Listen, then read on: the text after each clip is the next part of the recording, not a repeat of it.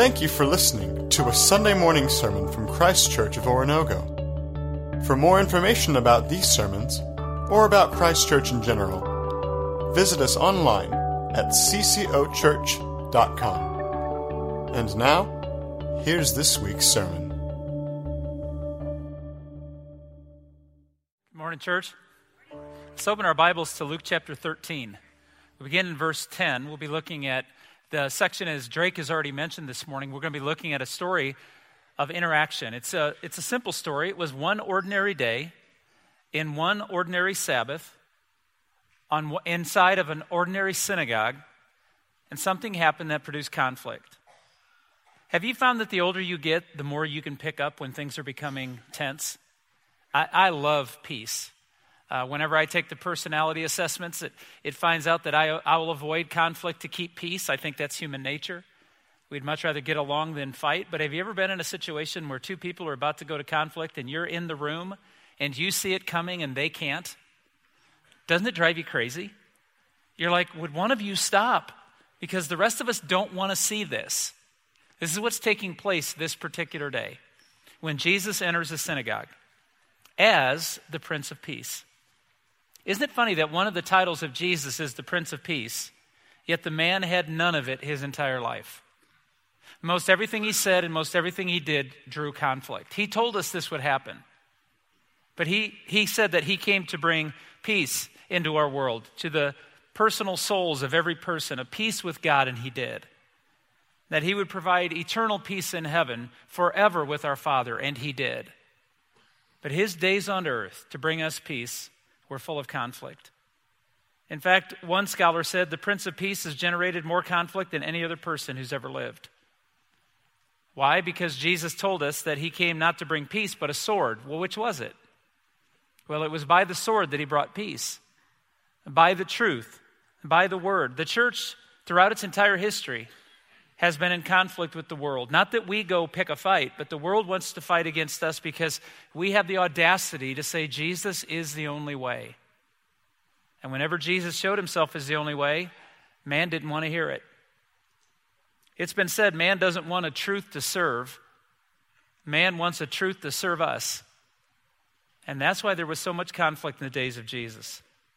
One ordinary day, one ordinary town, in one ordinary synagogue, there was a conflict.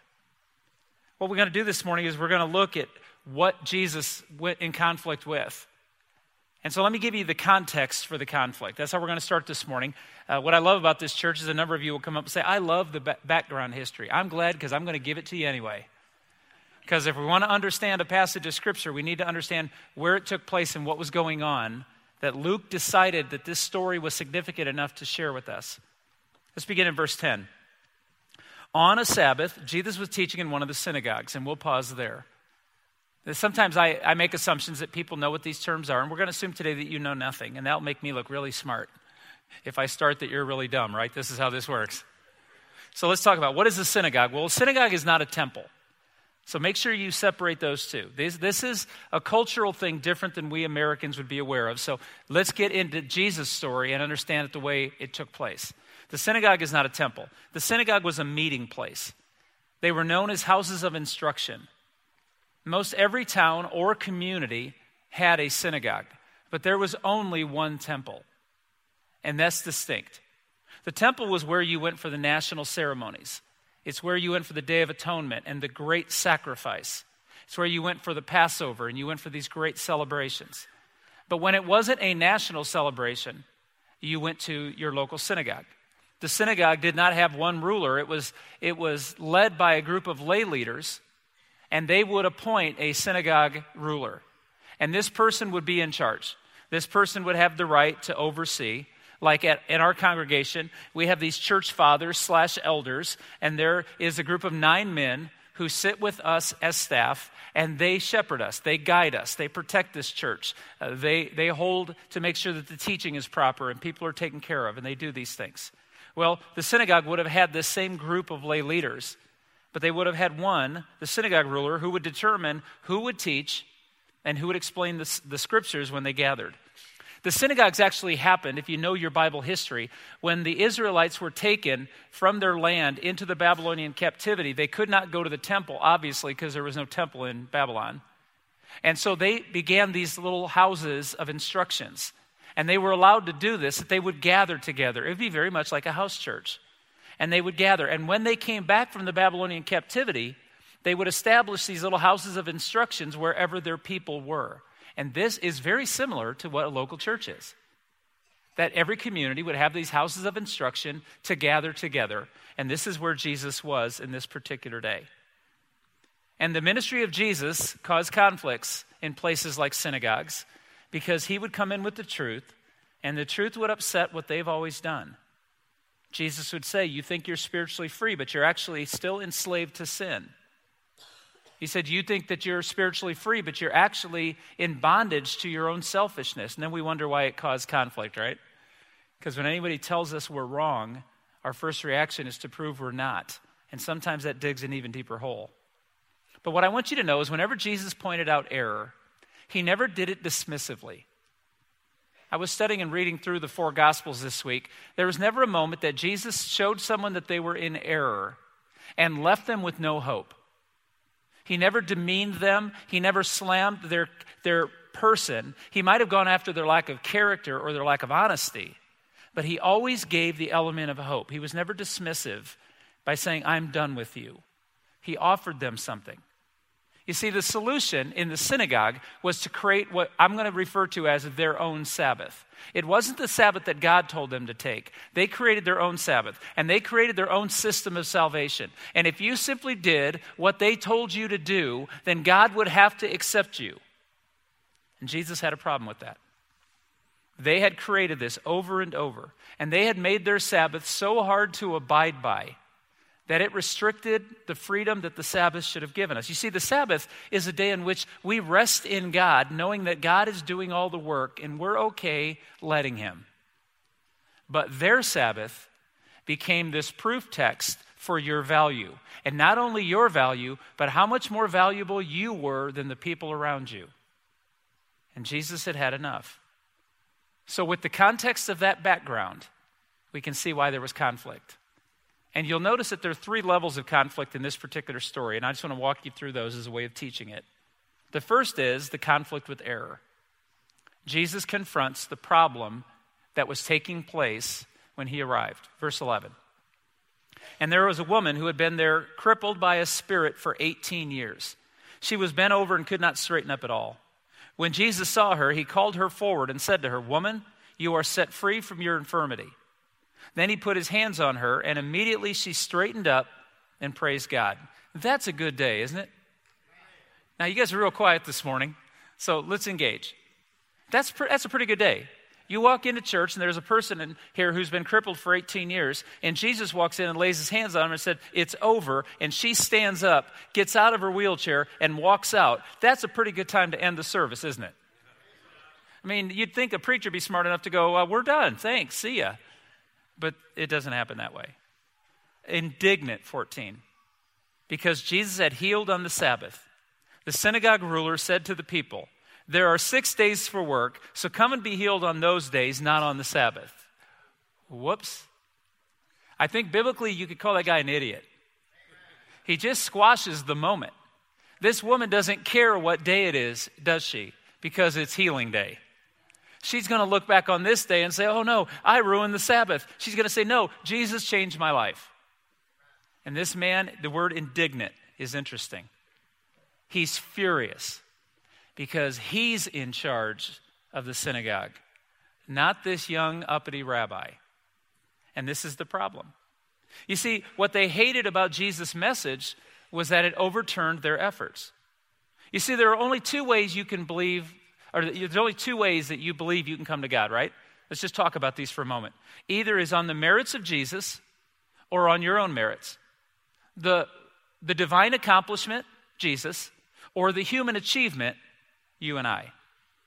God does it all and I receive it, or I do it all and God receives it. And if we can talk this morning, open and honest in church, let's do it. How many of us still, deep down inside, are trying to do enough for God to receive that He'll be pleased. Instead of receiving what God did in Jesus Christ to our own pleasure. But, Mark, we're Americans. We earn our way. We pull ourselves up by our own bootstraps, or whatever that ridiculous statement means. We're going to prove to God that we were worth Jesus dying on the cross. You cannot prove at any level that you're worth Jesus. We can't.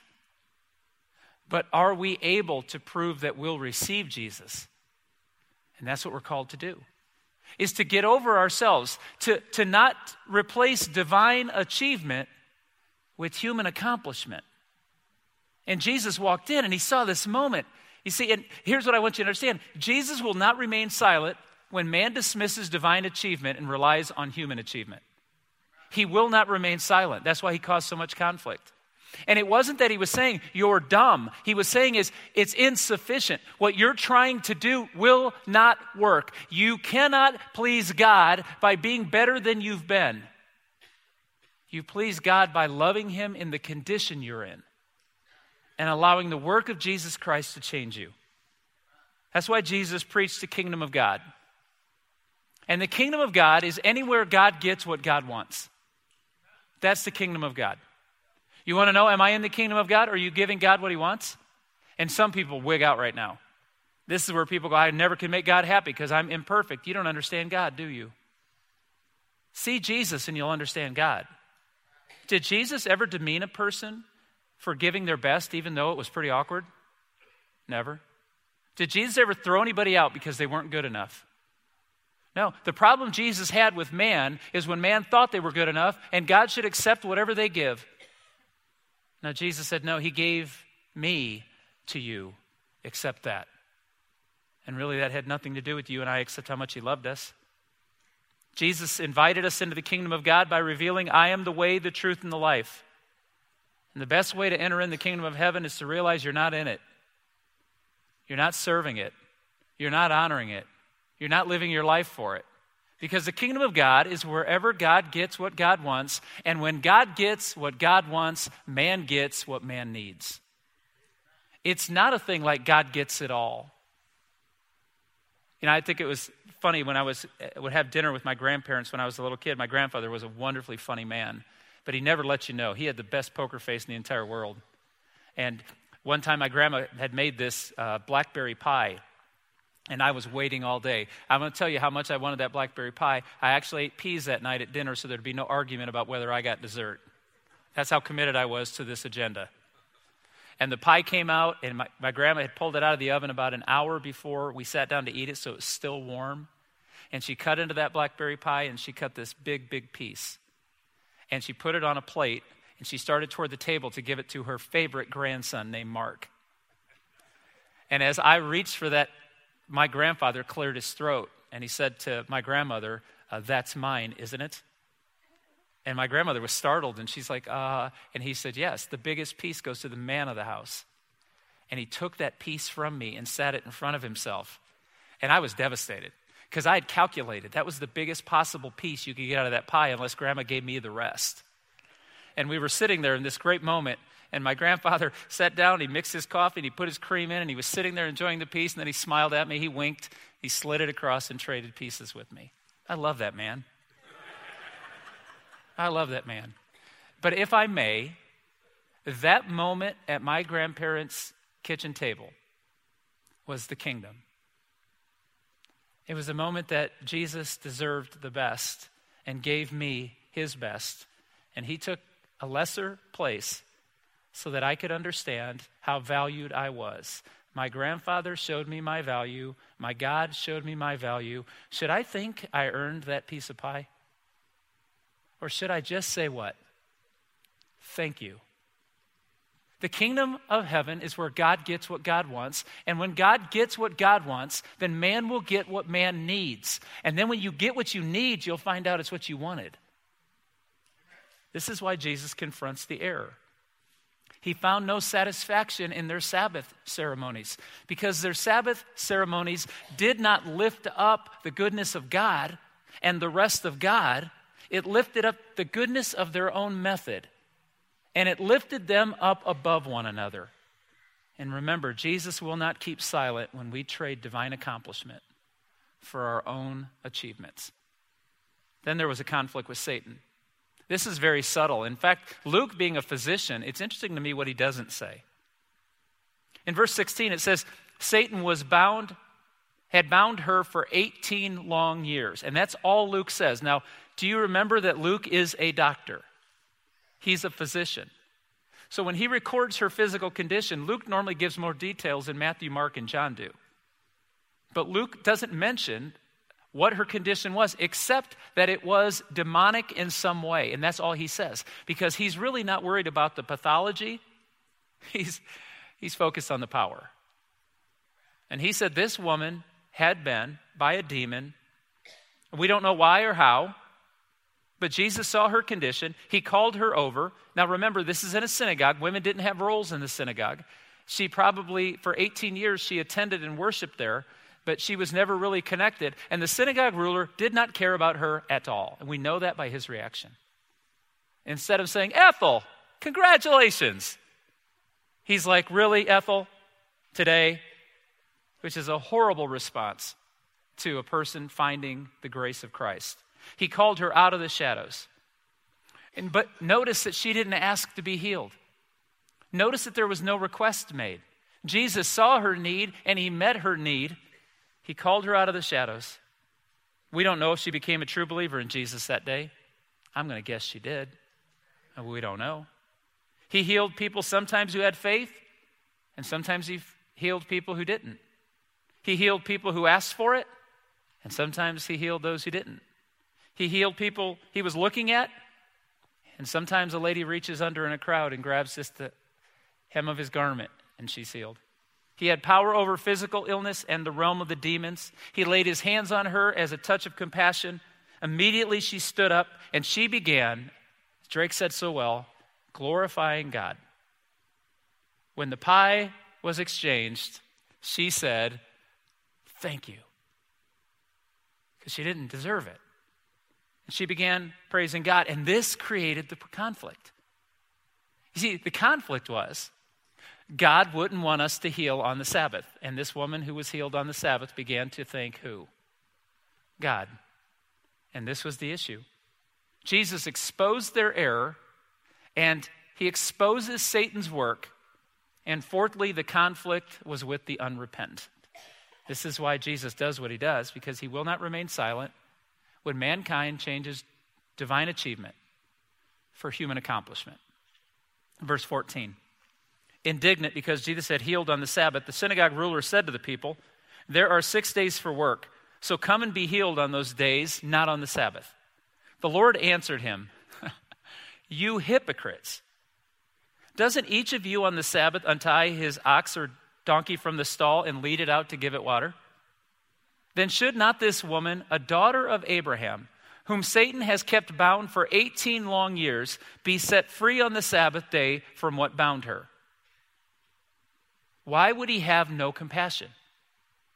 Why would Jesus have to say, You will take care of your animals and give permission for people to give the basic needs to the animals, yet a human being is in need, and you've decided by your own Sabbath rules, by your own human accomplishment, by your own desiring to be better than everybody else, you set a standard that will dismiss the value of a human being. You hypocrites. You say the Sabbath is for God when actually the Sabbath has been made for you. See, I think if we look down deep down inside, the reason the synagogue ruler, and I don't know this man, but the reason he had a problem with what Jesus did is Jesus showed who had real authority, and he found out he had none.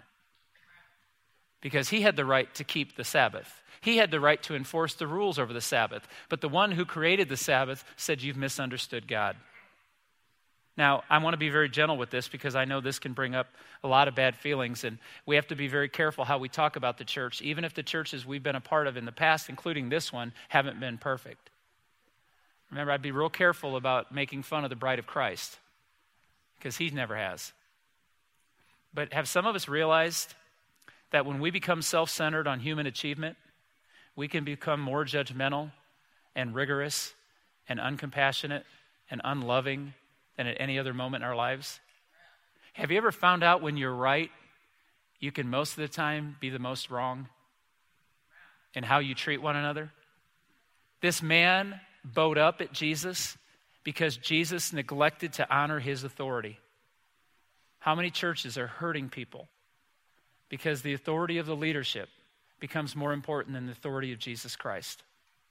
And we've made our own Sabbaths. We've made our own rules. We've made our own standards. I believe real Christians don't do this, and that becomes our Sabbath. That becomes our new rule. And anybody who dare approach my standard of what a Christian ought to be is then dismissed and put away, and they've earned. Remember what we learned last week? They felt that this woman probably was broken for 18 years because she did something she shouldn't have done.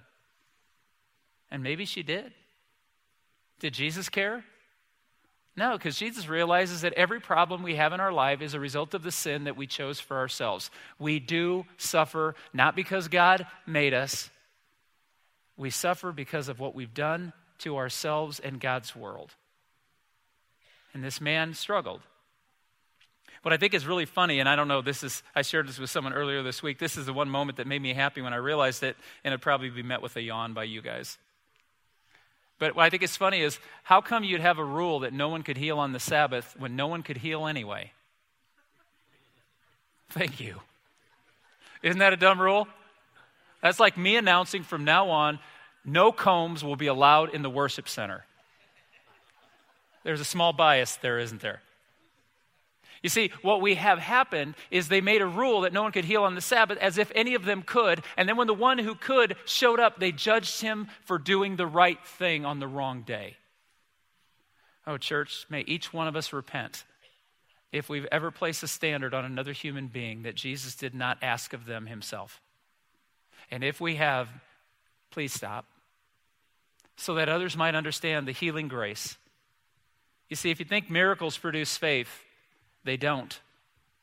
Because this man saw a miracle and it didn't produce faith, it produced anger, indignation. You see, miracles may strengthen faith, but it's repentance that changes the heart. This man had an opportunity to respond to this moment and say, I've been wrong. I've been wrong. This is amazing. And it can happen on any day of the week. But instead, he said, No, I have to be right. And this is what I'm learning. When I have to be right, there's no room for Jesus to be more right. It's a challenge for all of us. Any deed of mercy was perfectly acceptable on the Sabbath, God's Sabbath. Any act of mercy. When you read your Old Testament, there was nothing prohibited from doing the right thing on, on the Sabbath. Any deed of mercy was acceptable. The Lord said, You're being a hypocrite. This is a, this is, and I want you to notice several things. This is a human being. She's a Jew. She's a woman who's worshiped. She has everything that would make you draw to her compassion. She's been in pain. Verse 17, notice their response. When Jesus said this to them, all his opponents were humiliated, but the people were delighted with all the wonderful things he was doing. There's two responses to Jesus, isn't there? It's the reason the Prince of Peace brings so much conflict. When he's right, it may mean we're wrong. And we'll either respond by being humiliated and angry that we're wrong, or we'll become repentant and begin to delight in all the good things that God's doing. Remember, when Jesus points out to me that I am wrong, he's not dismissing me, he's correcting me, he's guiding me. He's saying, You Mark, I am the way, the truth, and the life. No one gets to the Father but through me. So come through me. Humiliation or delight? Which will we choose today? See, I often have to ask myself when I prepare messages like this okay, have I been actual to the text? Have I let the text win? Have I showed you what's in the text? And I hope today that the stewardship of my time and energy, I've been able to do that. But if I've told you this and you walk out of here going, well, that woman caught a break and that synagogue ruler was an idiot because preacher said he was. And people do that, don't they? And we don't apply it to ourselves. What have we gained? So, how do you take this moment in time and the healing that Jesus provided, and how do you and I use it? Well, we either become humiliated at our attitude or we become delighted in what God is doing, and I hope you become delighted today. I hope for those of you that have never followed Jesus Christ that you'll see the goodness of Jesus and understand He's inviting you to come with Him. He may point out to you every day of your life. He may point out to you that, Mark, there's things you got to work on. That's, Mark, that attitude's not okay. And I can become humiliated or delighted. And I hope I become delighted, and I hope you do too. You see, this story happened, but it's also a wonderful analogy. Jesus will walk by the self righteous to heal the hurting, the broken, the lonely, and those who desire it. He will pass by those that say and think they're good. He'll pass by those whose authority is the most important thing in their life. But the Lord will choose the lowest of the lows. You see, the hope we have is not in a God who's just right. Our hope is in a God who does the right thing for each of us. When we gather this evening for Advent, we're going to find out where our hope really is. It's in a God who came to the lowest of lows and lived his life with the people who didn't deserve him. He not only gave me the piece of pie, he gave us the whole pie. He said, I'll eat mine another day. There'll be another blackberry pie. And I'll eat it with you again in my kingdom. If that's not taking too much liberty with the scriptures, that's what my Jesus said. I will celebrate it in the great banquet. And he said, There's going to be so much pie. Go invite your friends. Invite them to come. Go invite those who hate pie. They'll love this. And go invite those who make their own pie and think it's better. They've never tasted anything like what I'm about to give them. You see, this is a metaphor and a truth. One who have been deemed to have been a sinner and to suffered such a fate, the Lord called and delivered. The Lord reached down in compassion. The Lord offered her an opportunity, and it produced praise. The difference between the synagogue ruler and the woman who was healed is what both of them did when they saw the authority and power of Jesus and they saw his compassion, one was humiliated and angered, and one was open and healed and changed. God offers Jesus to the outcast, to those that can't be self sufficient, to those who have no hope if Jesus doesn't change their story. Today, may we as a people be delighted in a God who loves us that much. Let's stand together.